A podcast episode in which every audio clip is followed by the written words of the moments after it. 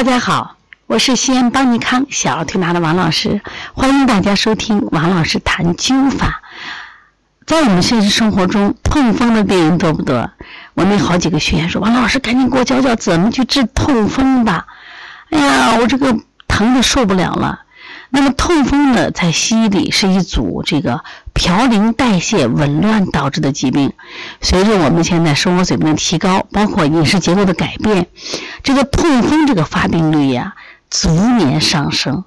它主要以好发于四十岁以上的中老年人，而且男性多于女性。所以这个病呢，一个是先天引起，当然后天的。饮食不当是主要的，这个痛风呢，就跟它的名字一样，就好像只要风一吹就会感觉痛一样。从另一个角度来说，它也正如风吹一般，来得快去得快，所以被称为痛风。那么，西方历史上有许多著名的帝王将相都患有痛风，所以痛风又被称为帝王病。痛风的时候发作，它这个病主要游走于我们四肢的骨节，像老虎咬一样，所以后来把这个命名为“白虎立节风”。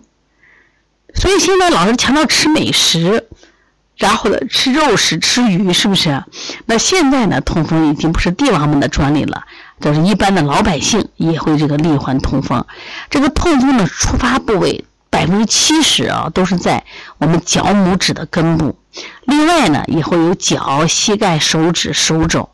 如果我们长期放任不管，不去治疗，那么肿胀的范围以及关节的数目就会逐渐的扩展。一旦发作，几小时内会红肿疼痛，第二天早上会疼到啊不能行走。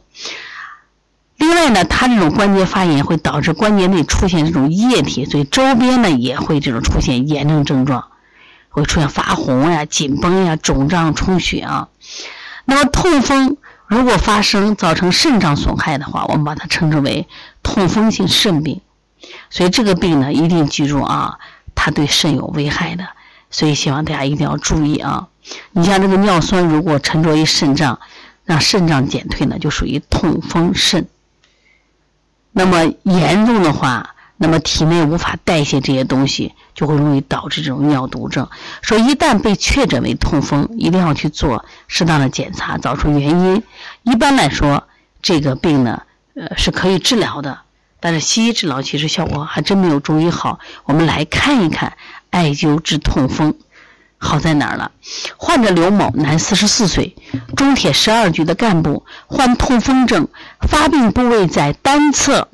第一直指合谷的周围，有时候在双侧同一部位。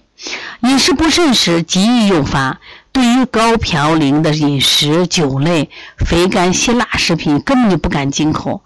他发病的时候，他这个颌骨周围就会出现红肿，然后他自己的活动就受限。起病突然，常在夜间发作。你想正睡着突然发作啊，疼的受不了，家里人也受影响。疼痛难忍，经多处治疗，服多种方药，到处找秘方没效。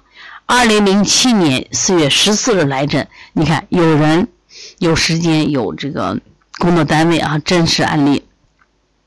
把那生姜泥啊，买新鲜生姜，打成泥，搅成泥，敷到患处，用大艾柱来施灸，因为这叫隔姜灸，取穴大椎、足三里、商丘穴以及阿是穴。经过几次治疗，红肿逐渐消失，他的尿酸盐恢复正常，疼痛缓解，三四个月缓痊愈了。这后面饮食不需要忌口，生活质量提高，患者很高兴。其实呢，还希望要忌口。这个要注意啊，少吃这样的这个嘌呤高的食物。然后另外一个叫痛风性的关节炎，这个患者吴某，男，四十一岁，零六年十一月二十二日出诊，双侧的膝踝关节疼痛已经十几年了，时轻时重，请当时到了上海某医院，还有四川某医院诊疗，效果都不佳。你看这个人为了治病，是不是到处求医？双踝的关节处曾切除过痛风的结石九个地方，每一吃肉喝酒就复发。现在双踝关节肿大疼痛，皮肤发暗，行走困难，舌质红，苔白，脉弦。尿酸检查六二九，诊断为痛风性关节炎。那么用理灸治疗效果怎么样呢？来拿笔记，穴位很少，取足三里和三阴交，每穴七壮，每天都做啊。痛点处配合火针点刺出血，每三天一次。然后呢，在这个足井穴，然后放血三日一次。在脚的井穴啊，井穴放血一次。经三天治疗后，疼痛大减，十天后疼痛消失，一个月后逐症消失。然后血血尿酸检查，刚才是六百二十九，现在多少是四百零一，正常上班。嘱咐他少吃肉，少喝酒，防止复发。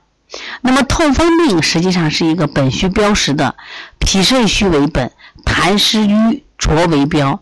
足三里干嘛呢？主要是健胃、助运化、升清降浊。那三阴交干嘛呢？主要是清利湿热、活血、祛瘀通络。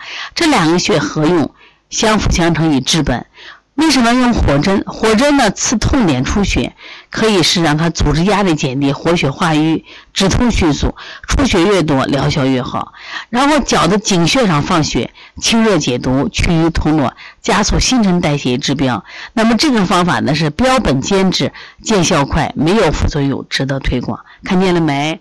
痛风能不能治？痛风是可以治的。以后遇到痛风的话，啊，方法也很简单，哦。用大椎足三里、商丘阿是穴，是不是就可以？足三里、三阴交也可以，效果都挺好了。大家想学习，可以找邦尼康的客服老师。